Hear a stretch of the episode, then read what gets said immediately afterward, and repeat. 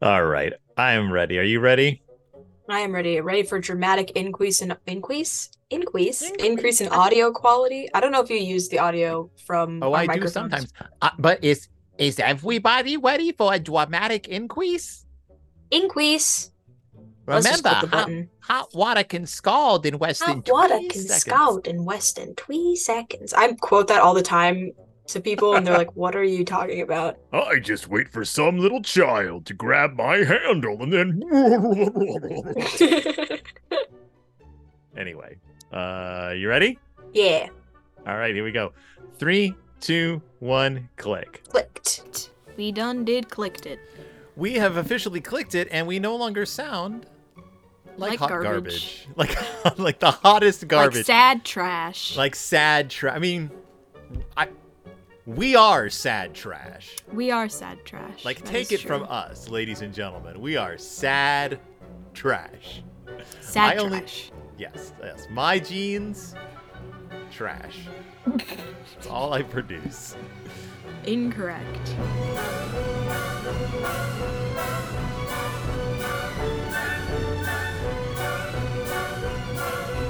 That's not true. You are you are the creme of the crop. Nope. Yep. Top of the heap. I'm learning how to drive now. You are learning how to drive. Me crazy. Am I right? I was already able to do that.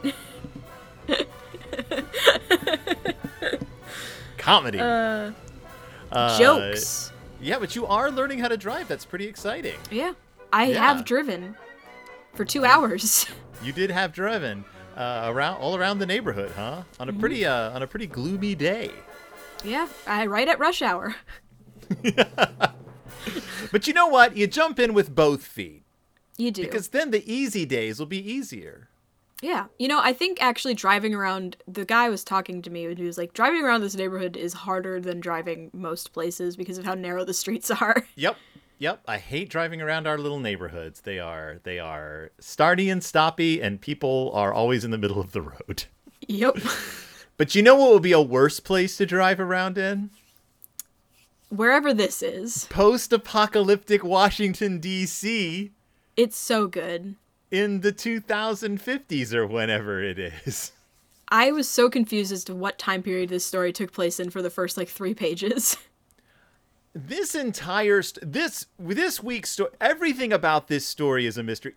First of all, hey everybody, I'm Phil, And I'm Willow. and it's, It's Del Toro Del time. Toro time. It's Del Toro time. We are back with the ecstasy, not the ecstasy of influence. I did it again. We're back with the Dark Descent. The Dark Descent. Uh, uh what is it? A The shadows of sleep. the the fizz fantastic The fabulous formless darkness. Doctor Doctor Crazy and the Fantabulous Formless. Yes, Fabulous Formless Darkness. We are talking about uh like that it's it's it's horror that is vague and what is reality and everything is weird and what's weird is this story is probably the most borderline horror story we've read. May well, mm-hmm. at least The Reach had ghosts in it.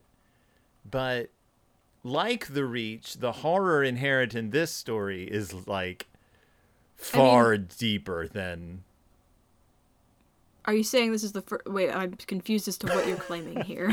what I'm claiming is this story.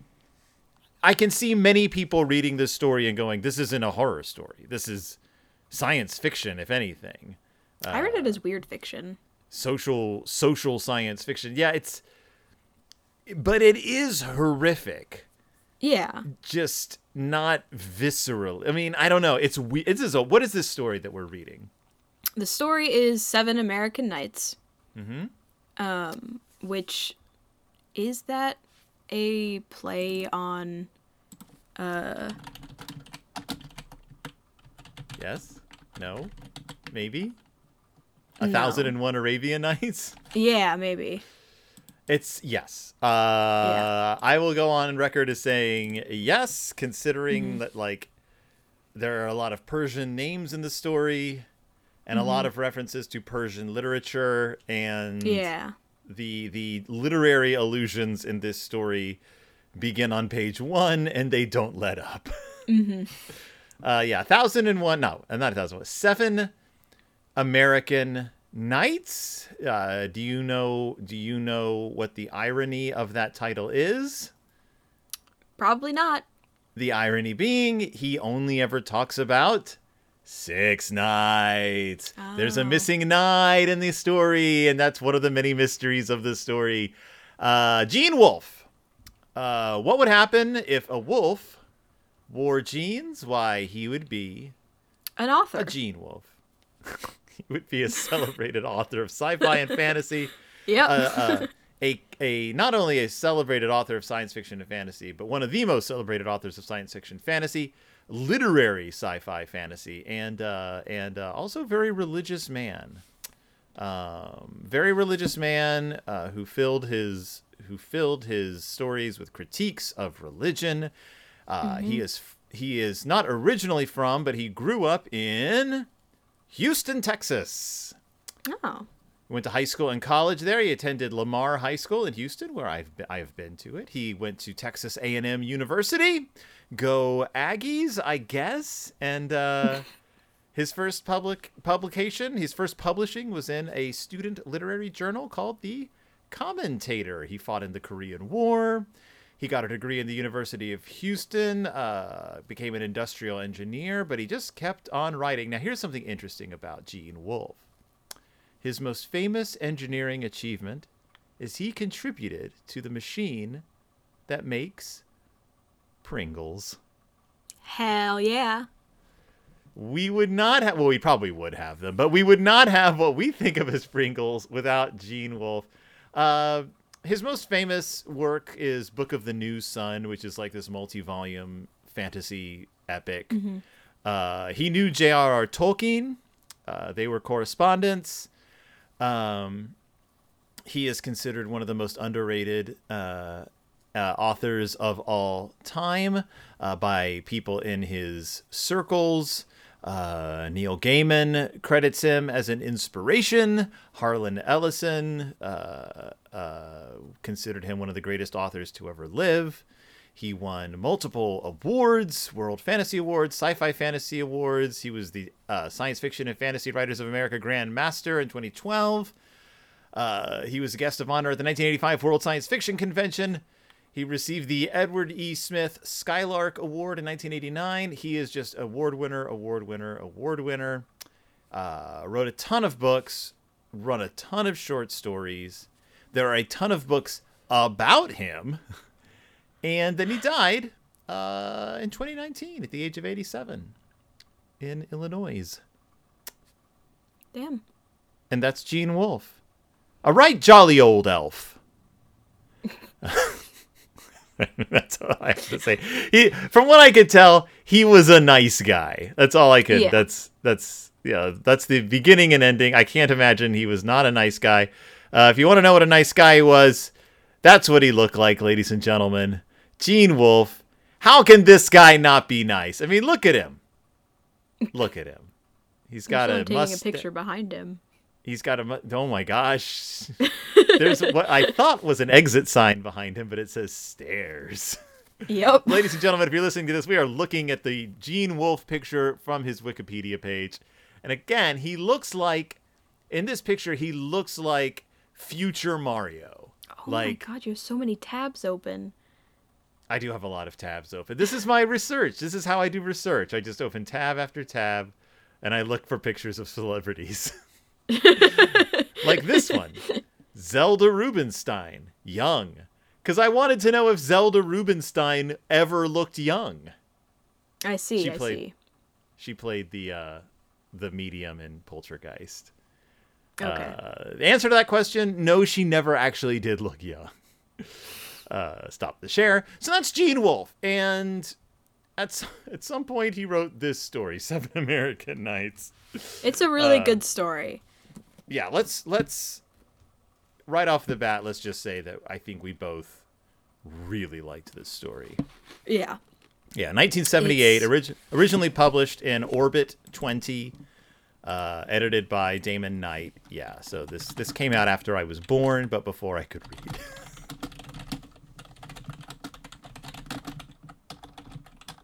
If you hear my keyboard clicking in the recording, I apologize.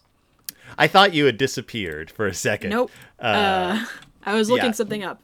This is in multiple like greatest science fiction collections of all time, uh, or greatest science fiction story collections, not greatest science fiction collections of all time. I can't Yeah. get my hat straight. I am. This is driving me nuts. Okay, so what's weird is if you look at all of these collections that this story has been in, not a single one of them mention horror. Just science fiction. So, what does our buddy David G. Hartwell have to say about the story? Why is it here? What does it say? Um, well, Mhm. it says that it is a complex Ye- and horrifying vision of the future, strange, elusive, and ambiguous. It really feels like this is a story that was put in here after Smoke Ghost Mm-hmm. as a like like if if it's not considered horror as a like continuation of a theme Yeah.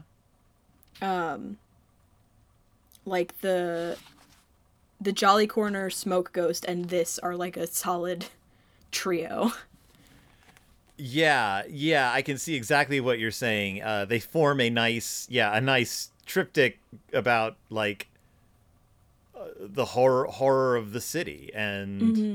the horror of American society. Yeah, like one is so- solidly set in the past, one is Yep. solidly about the present, and this Yep. one is solidly about the future. And they're they are Mm-hmm. all horrific for different reasons.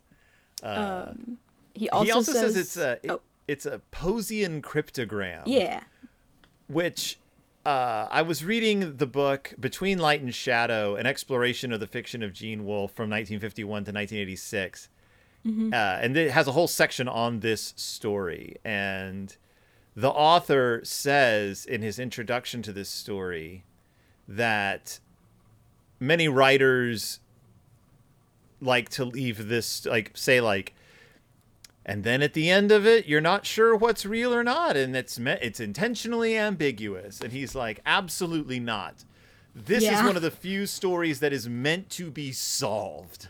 Like Yep. you are supposed to go back and figure out what the heck really happened. It's not supposed to be like and it's up to what you think. It's more like no there are clues all through this story as to mm-hmm. what's really going on. And even though we can never be sure you're supposed to do the work and try to figure it's a hard story. Yeah. So at the risk of being here all night what is this story about? Well it's an epistolary story uh, told through journal entries which are some of my favorite types of stories actually. Yeah. It's about a man named something. nadan Jafar Nadan. Jafarzadeh Jafarzadeh, who is visiting America yes from, iran yeah. Uh, and it takes place after some horrible event in the future. Uh, like, they called it the eclipse. right but uh, which it- like it's like it seemed to like block out the sun or something it's which- very vague what Yeah. actually happened. And then there's there's talk of like discovering like oh there's actually only one of each like electron proton blah blah blah blah blah. The upshot of which is that america has destroyed itself. Yeah. Um it seems like a lot of places like struggled but america was hit the hardest. Yes. And everyone is like everyone there has like various genetic issues uh and stuff and it's all I would go so I would go so. I would say that it goes a little beyond genetic issues. well yeah yeah they like most most people are uh, the the walking uh, like melted. They are. yeah Uh, and then then there's some people maybe who are beyond simply like Mm-hmm. deformed who are might actually be a whole new form of life. Yeah, it's it's it reminded me of Innsmouth at first. Mm, mm-hmm. Um, yeah. because I did not the like the I was trying to figure out what the heck was happening for the first few pages, because I didn't realize that it took place in the future at first. Mm. Um, and I was like, is this like an H like is this set in like an H.P. Lovecraft like kind of universe? Like, is there something wrong with this town? And then they were like laser pistol, and I was like, oh okay, Right. It's so just like he doesn't hold your hand through any well because it's a journal entry. So the guy's writing a letter or a journal presumably in the beginning to his girlfriend. yeah, or his read. mother. Yeah. Oh, cuz it's it's presented as a detective has Mm-hmm. given this journal to his mother and girlfriend and now they are reading it Yeah, because he disappeared. So Mm-hmm. these are the only entries that are in his journal. yes. Yeah. And yeah, Um, but so he's come yeah. yeah, he shows up on a boat, on a boat, on a ship. Uh, he's pretty stoked to be there because the water's all funky. No Um, pun intended. because ships have stokers. Yeah, Yeah. The stoke Uh, the ship. I really liked the beginning of this story. I thought it really developed like his like character really well. Mhm. Like this is a man who is excited to be like exploring and looking around. Uh and he has the confidence to be excited in front of other people who are not excited.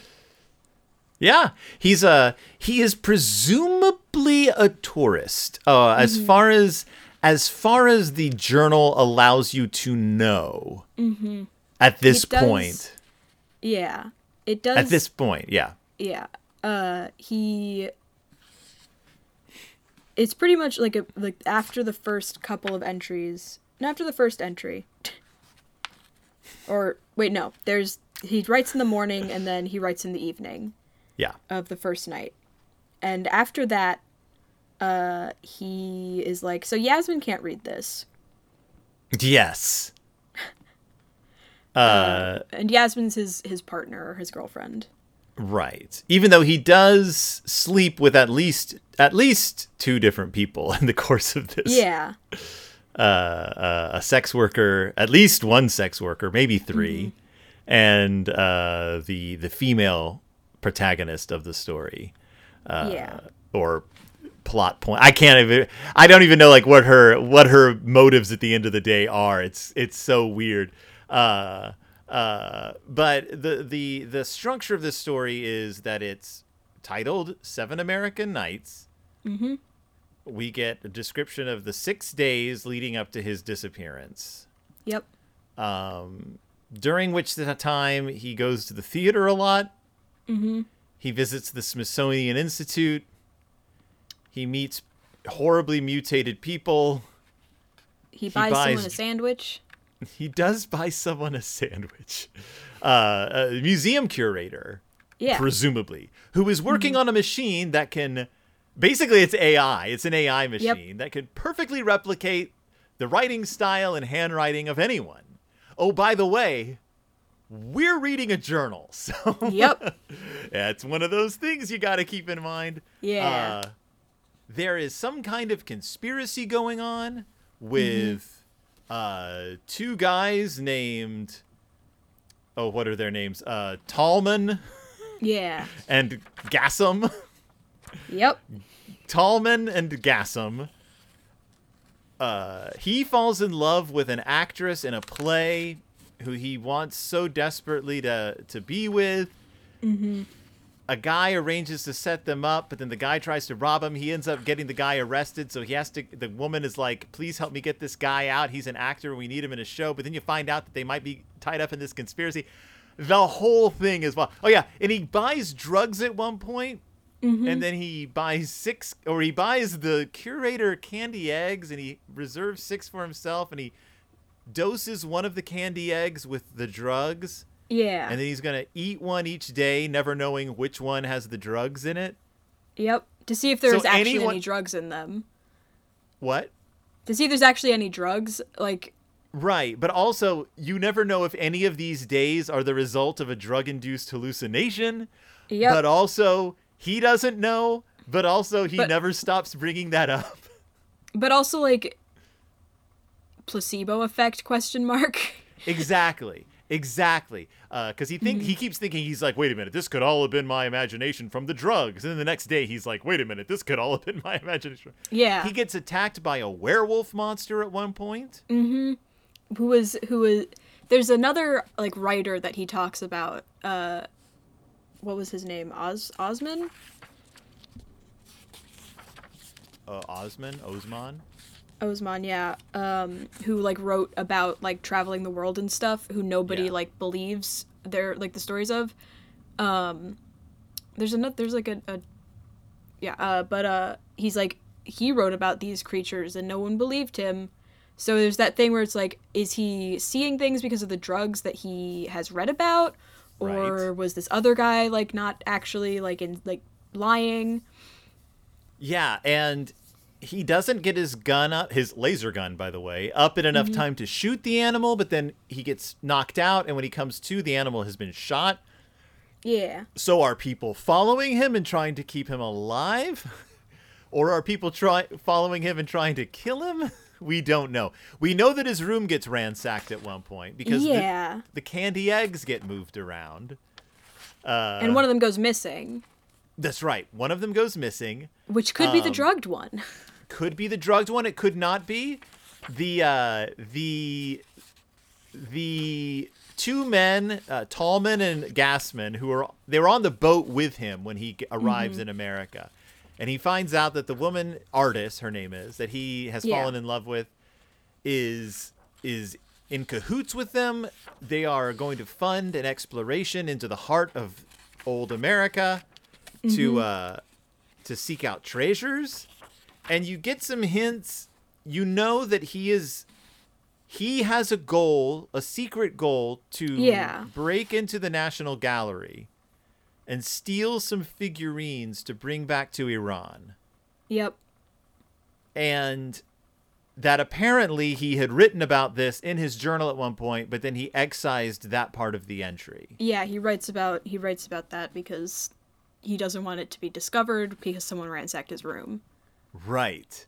Which is one of the theories that one of the reasons there's only six days here is because he went to the National Gallery at one point, and when he mm-hmm. excised that chunk, he excised the end of one entry and the beginning of another, or the beginning of another entry, so that one entry just.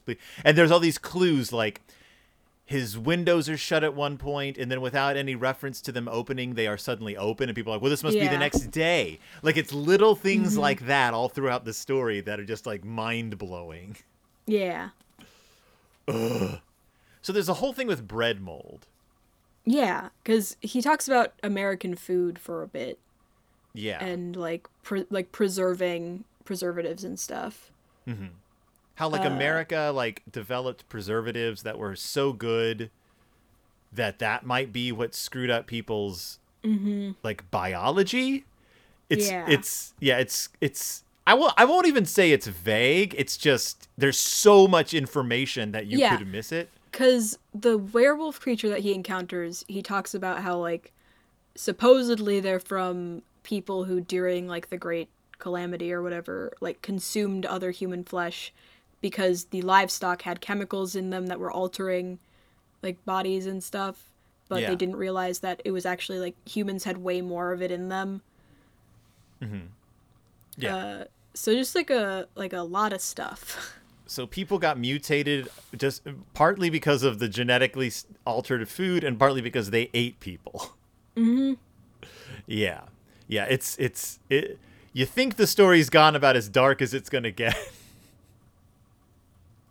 um but and also then you're like, like oh cannibalism a lot of it is like hearsay Yup, because there's no there's no real records, and you're in the you are in America where no one has told the truth about anything.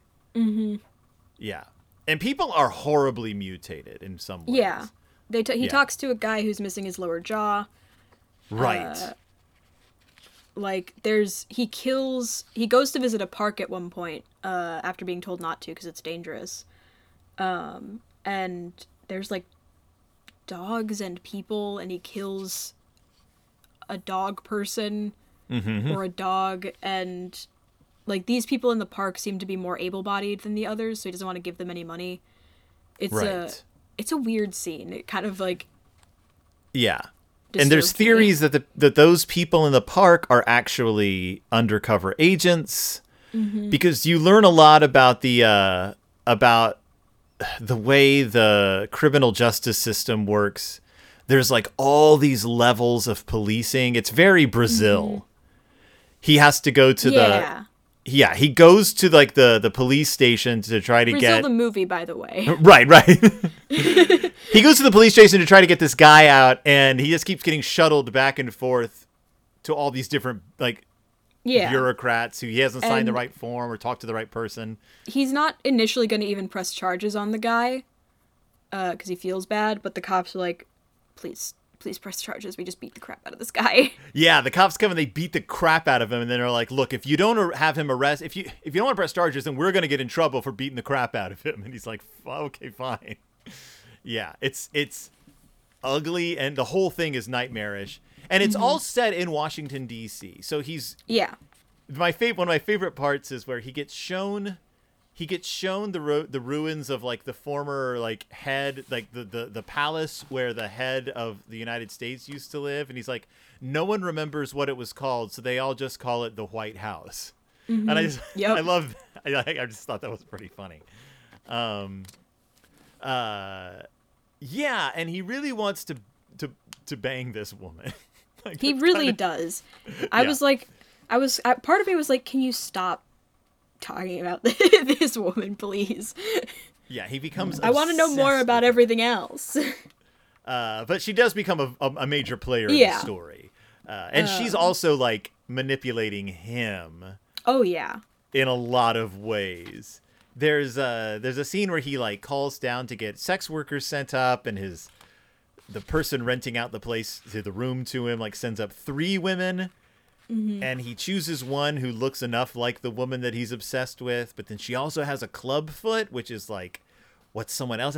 So there's all this theories about whether like there's all this stuff about gender and like it's it, it gets there's a lot of theories about this story. Yeah.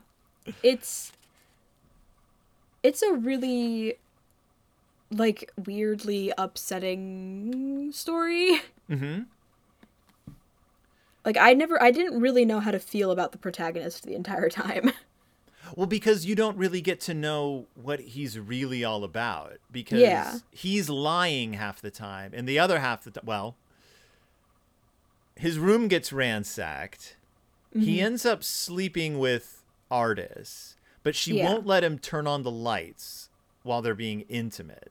Mhm. So during one of their intimate moments, he he uses his laser gun to shoot at. What are you picking at your head for? I'm just my forehead is itchy. Yeah, I can tell.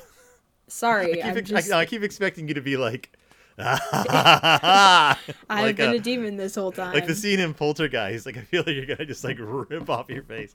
No, uh, No.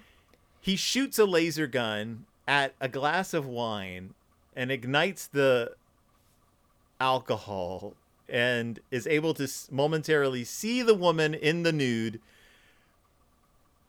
Something so horrible that he Mhm. kills her. Maybe. Maybe kills her. We don't Yep. really know. Uh and he's arrested presumably, disappears presumably. He also may have run to the interior of the United States, but there's also the fact that the whole last chunk of the story Mhm. might not even have been written by him, and it might have been written by that computer in the Smithsonian that can imitate anybody's cadence and handwriting because the secret police may have gotten him and fabricated the end so people don't figure out what he was really there for. Also, I think the United States is planning to invade or poison all the other countries with what infected them. Like that's another thing going on. Yeah. there's this conspiracy to send out this poison grain or whatever all over the world a la The Last of Us, to kill Yep. everybody else. Yeah. Also, there might be a fungus covering all the buildings that is starting to fruit and bloom. Yep. We don't know. It's a really weird story. Yeah, it is super strange. Uh, but the last really well section it it is really well written. The last section of the story isn't uh him it's yasmin and his mother. Yes. uh who are have finished reading it and they're like first of all there is just the word gem simulator is dropped. Yep. which great. Uh oh and there's there the two things linking the um the beginning and end of this story or one thing linking the beginning and end of this story uh with the first letter from the or the only letter from the um like investigator is that uh he writes hey i haven't like gotten payment or any like thing from you guys yet like in a while uh or, like maybe the letters and stuff are being delayed because this place sucks um and the ending of this they talk about letters also being delayed which makes me think there's something going on with like the post as well between all of these people which could lend to the idea that he's been taken by other people Right. Right. Mm-hmm. Uh. Yeah. Also. Also- the investigator note at the beginning might not be the investigator at all Exactly. Exactly. yeah uh, There's a lot of theories about which day, if any, he ate the hallucinatory egg on. Mm-hmm. Uh, part of the theory is that he wasn't sold a hallucinogen; he was sold a poison. yeah With them expecting him to just take the poison that night, and then when he doesn't, mm-hmm. they're like, "What's going on?" And now he's poisoned one of the eggs, but he doesn't know which one. and that's why they break into his house. Like it's there's a lot of there's a lot of these weird. This is a strange story that's very hard to summarize. yeah There's, it's also highly specific about the layout of Washington. So if you know DC, particularly DC in like the late 70s, I guess it like maps really well. Uh, it all makes Nice. very much sense. It's very much like like the uh, the story you read yeah uh, where I was like, wait, this is just Liverpool. This is exactly Liverpool. yeah what was Um, that story it was uh Mackintosh Willy Yeah, Mackintosh Willy. So there's a lot of theories. I suggest if anyone wants to know about these wild theories about the story, just pick up the Between Light and Shadow and exploration of the fiction of Gene Wolfe. It's it, ju- it this chapter is long and it just breaks it all down. Not only like the author's theories, but competing theories from other authors. So mm-hmm. and like he like picks them apart and he's like, "Well, here's here's the alterations I would make to this theory." You know what doesn't help though is that one of the people who's written about it is named Tallman. oh So it gets really confusing at times if he's talking about the character Tallman or the guy Tallman who's writing about the story. Trust me, I had to read one chapter twice. also, you can't see this if you're just listening to the episode, but cat a kitty, a kitty, Artemis. a kitty, kitty, kitty. Artemis came and jumped on my lap. Artemis came. What do you think of that? Artemis is here. She looks Artemis is like she regrets it. And she jumped on my lap. Goodbye. That was a visit from Artemis. She pushed open the door and came in. Yeah A visit from Saint Artemis. Goodbye, Artemis. Yep. I don't want to slam the door in your tail. I mean, your tail in the door. Good. Goodbye.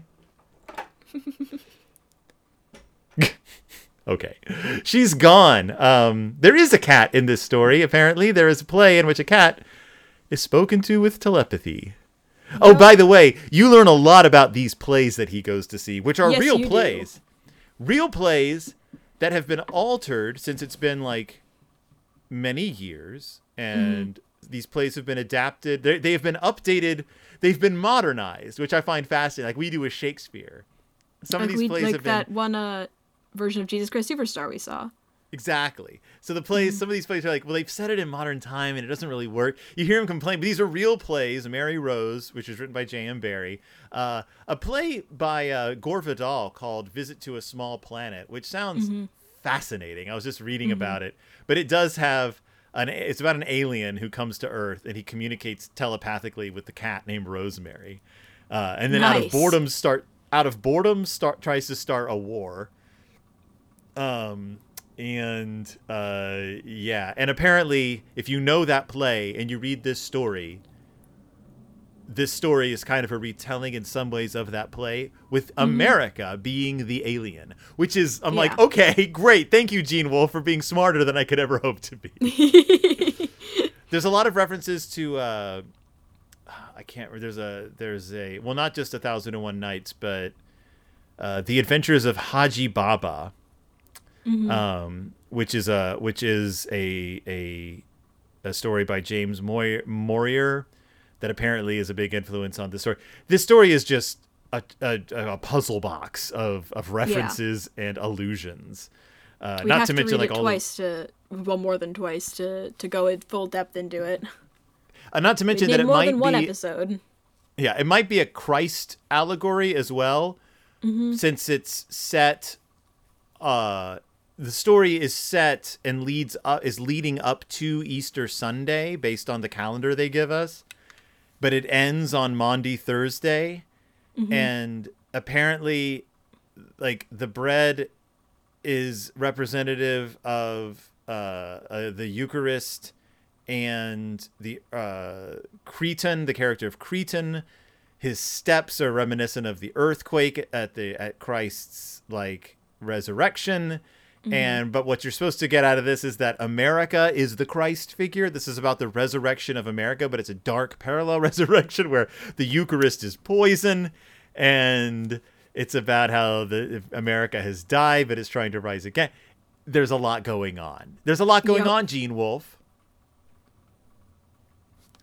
There's a lot going on. there's a lot going on. Uh, I just I can't I just can't. Is there's just so much. I highly recommend people seek this story out. Oh yeah. Like I, I highly recommend. We haven't we haven't even scratched the surface on everything that's in this story. It's, and it's also uh, just a very good story. Th- that's the big thing is it's also just very entertaining mm-hmm. um there's a story uh, called Dradin in love from uh thought i had it up here uh anyway jeff it's a jeff vandermeer story i think it's here do i have it do i have it no, they must all be downstairs. All my Jeff Vandermeers are still downstairs. It's called Dradin in Love, and it's about. And I, I kept thinking about it while I was reading this. It's about a, a young guy, all on his own, who arrives in a city uh, where he's never been. That's very dark and foreboding, and doesn't like he doesn't understand all the rules. He he doesn't he he's living by staying by himself, and he's kind of like going a little nuts. And he sees a beautiful woman mm-hmm. in the window of a of a factory and falls in love with her and starts conspiring to meet her because he's certain that they'll hit it off and be perfect for each other. And having read Dradin in Love a few times, reading this, I kept being reminded of it. Like I think Jeff Van, I don't know. There's something I don't know if Jeff Vandermeer intended it as an homage or if maybe he's. I'm sure he's read this story. Uh, Maybe he's just read this story and like that feel was in the back of his head. But if you read Dradin in Love, they it has a lot of this same feel. There's a lot of world building happening under the surface. So if you read the story, you get a feel for what this world is without them just coming right out and explaining everything. Except this is It's America. a cool story. Yeah. It's a cool story. This is America. It is. That's our future. It's also nice to see America presented as just like it had its it had its moment. Yeah. Yep. T- threw it all away for good for for long lasting bread And long lasting people. and long lasting people. Shouldn't have eaten all the people.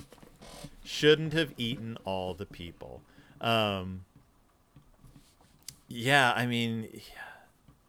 I'm just trying to see. I'm looking at my outline. I'm trying to see if we've forgotten anything. Um, you mentioned the guy with no lower jaw. Uh, he buys a gift for Ardis at one point that's made up of old money that's like worthless money now. Mm-hmm. Um, yeah, he eats an egg every day. Uh, yep. Poison egg, yada yada yada. Yeah, I think we covered the story. It's just, it's just, just, really so good. much. Yeah, There's really no movie of it. No. It was never. ad- I don't think it was ever adapted into anything. I could be wrong. Watch me be wrong. Seven American Nights. Gene Wolfe. No, it was never adapted into anything. No. This is not one of those stories that would be easy to adapt. I mean, I think you could. You just have to be careful about it. Mm-hmm. Seven American Nights. Yeah, there's no adaptations of this. Uh, maybe I'll make a play of it. Next Fringe Festival. Maybe it should be directed by uh by the guy who did uh Dune. Maybe it should be directed by him. He could do a good job with it. I don't know. I always find that stories like this, when they're a- adapted into anything, tend to like solidify one of the theories rather than leaving it open. Yeah. Like Guillermo del Toro's upcoming Frankenstein. Man, if that movie there- ends up not getting made, "sad people are gonna trash" isn't in that movie, I'm gonna be upset. if it's not in the movie, we'll go see it and we'll just shout it out in the middle. Yep. And we're like, no, no, we're fans. Sad trash. in any case, who is your favorite character in Seven American Nights? Um, I liked the man who he ga- bought the sandwich for that was really excited about his science. Oh yeah, because there's this whole discussion they have about language, like and how scent is the true language. Yeah, like there's scent, and then you translate that into words, and then there's like writing and like reading, and like every step along the way, you're losing more and more of your intention. Yeah. Yeah, it get, it's a long part of the story, and it's fascinating. And I just I like the guy. I like the uh, he's just so happy to talk about science, and I appreciate that about him. He's one of the guys working on the machine. Oh, we didn't even get to mention that our protagonist gets to act on stage at one point. Oh, Uh, yeah, one of the forgot about that. actors, one of the actors gets arrested, and he has to fill in. Like it's just there's so much happens, Mm-hmm. so much happens, and it never, it ne- but it never feels like just incident. It's it pushes you for Yeah. like everything happens for a reason. Things happen to, so that like yeah, he has to be in the play so that they could ransack his room. It's it's, It's nuts. it's that thing where it's like you read it and you're like, this is all so well like put together. Like, is this a scheme or whatever? And then you like think back and you're like, if this was all written by AI, was it like like this is a really convenient story? Right. Uh yeah. God. Yeah, it's so good. Do you think this is his writing? The older woman asked, opening the notebook at random. When the younger did not answer, she added, Perhaps. Perhaps. Yeah. Yeah. It's good. Yeah. Good story. Highly Good recommend. story. I actually sent the name and author of the story to one of my friends so that he can read it. Congratulations, Gene Wolfe. You've done it. You did it. You got to recommend. Uh, well, speaking of wolves wearing jeans, what is the next story? Uh, In the Dark do with that. it is The Signal Man by Charles Dickens.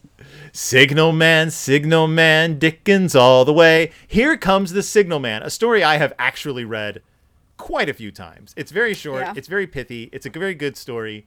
Uh, it's a ghost story for Christmas time, so we are a little ahead of the game.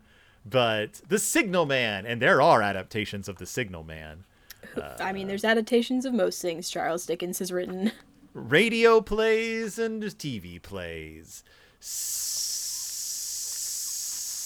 S- I can't Yep. think of what I was going to say. Sopra. I was gonna say opera, There's but then I Doctor said Who episodes. probably based on There's the a whole Signal Man. Doctor. There's a whole Doctor Who episode about Charles Dickens. Oh, oh yeah, no, I know that. Yeah. I'm just thinking there's probably there's Signal Man kind of feels like a Doctor Who episodes in some ways. Um, I mean, I don't want to give after that's by away. Stephen King. What? The story Yeah. after this one is by Stephen King. Heck yeah.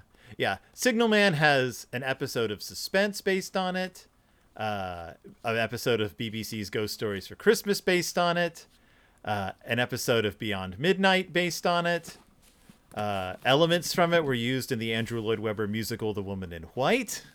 Mm-hmm.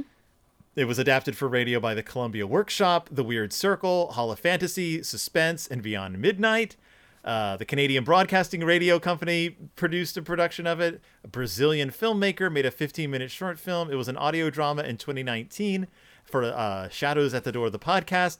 Uh, it was a Hindi radio drama, and uh, a version of it was broadcast on Christmas Day on BBC Radio 4, starring uh, Samuel West and James Purefoy, and that was in 2022. So. There was Are also an gonna do our of own adaptation of this? The Doctor Who episode The Unquiet Dead, in which the Doctor meets Yep. Charles Dickens, he mentions the Signal Man. Mm-hmm. So We should do our own version of this story. we just read it, read it out loud, act it out. Yeah. Can you do a spooky voice? Not right now. Let's hear it. No. I'll do one. What are you looking at? what are you looking at? That's what it Sounds ghosts like- It sounds like the voice that someone would do for a sheep in like uh Adult Swim cartoon. I don't even want to know what what Adult Swim cartoon. I am a sheep. What am I looking at? I'm The wearing end a of ghost an hat. episode. I'm wearing a ghost hat. It is the end of an Yeah. episode. Hat Well, Ladies and gentlemen, thank you for spending time with us when we talked about Seven American Nights. Gene Wolfe. Please join us next time when we talk about that man, that Dick man. Dick Chuck. Chuck Dick. Charles Dickens, everyone. Charles When the we talk about Dickens, Signal Man. friend of Wilkie Collins himself, Charles Dickens, author of Drood. He died while writing it. Uh, Charles Dickens. We saw that. We did the Uh, musical It was very fun. Subway sandwiches. Um, And you had an homage to it in your sta- in your stage show this year. I did. I did. I Mm-hmm. did. I mentioned that show, Drood, um, which we're not talking about next week. But join us next week for the Signal Man. I'll be your Signal Man. Uh, I'm Phil, And I'm Willow. and we'll see you when it's, it's Del Toro. Del time. Toro time. Oh, and happy Halloween. Happy Halloween! Woo! We don't have a special Halloween episode this year. This is it.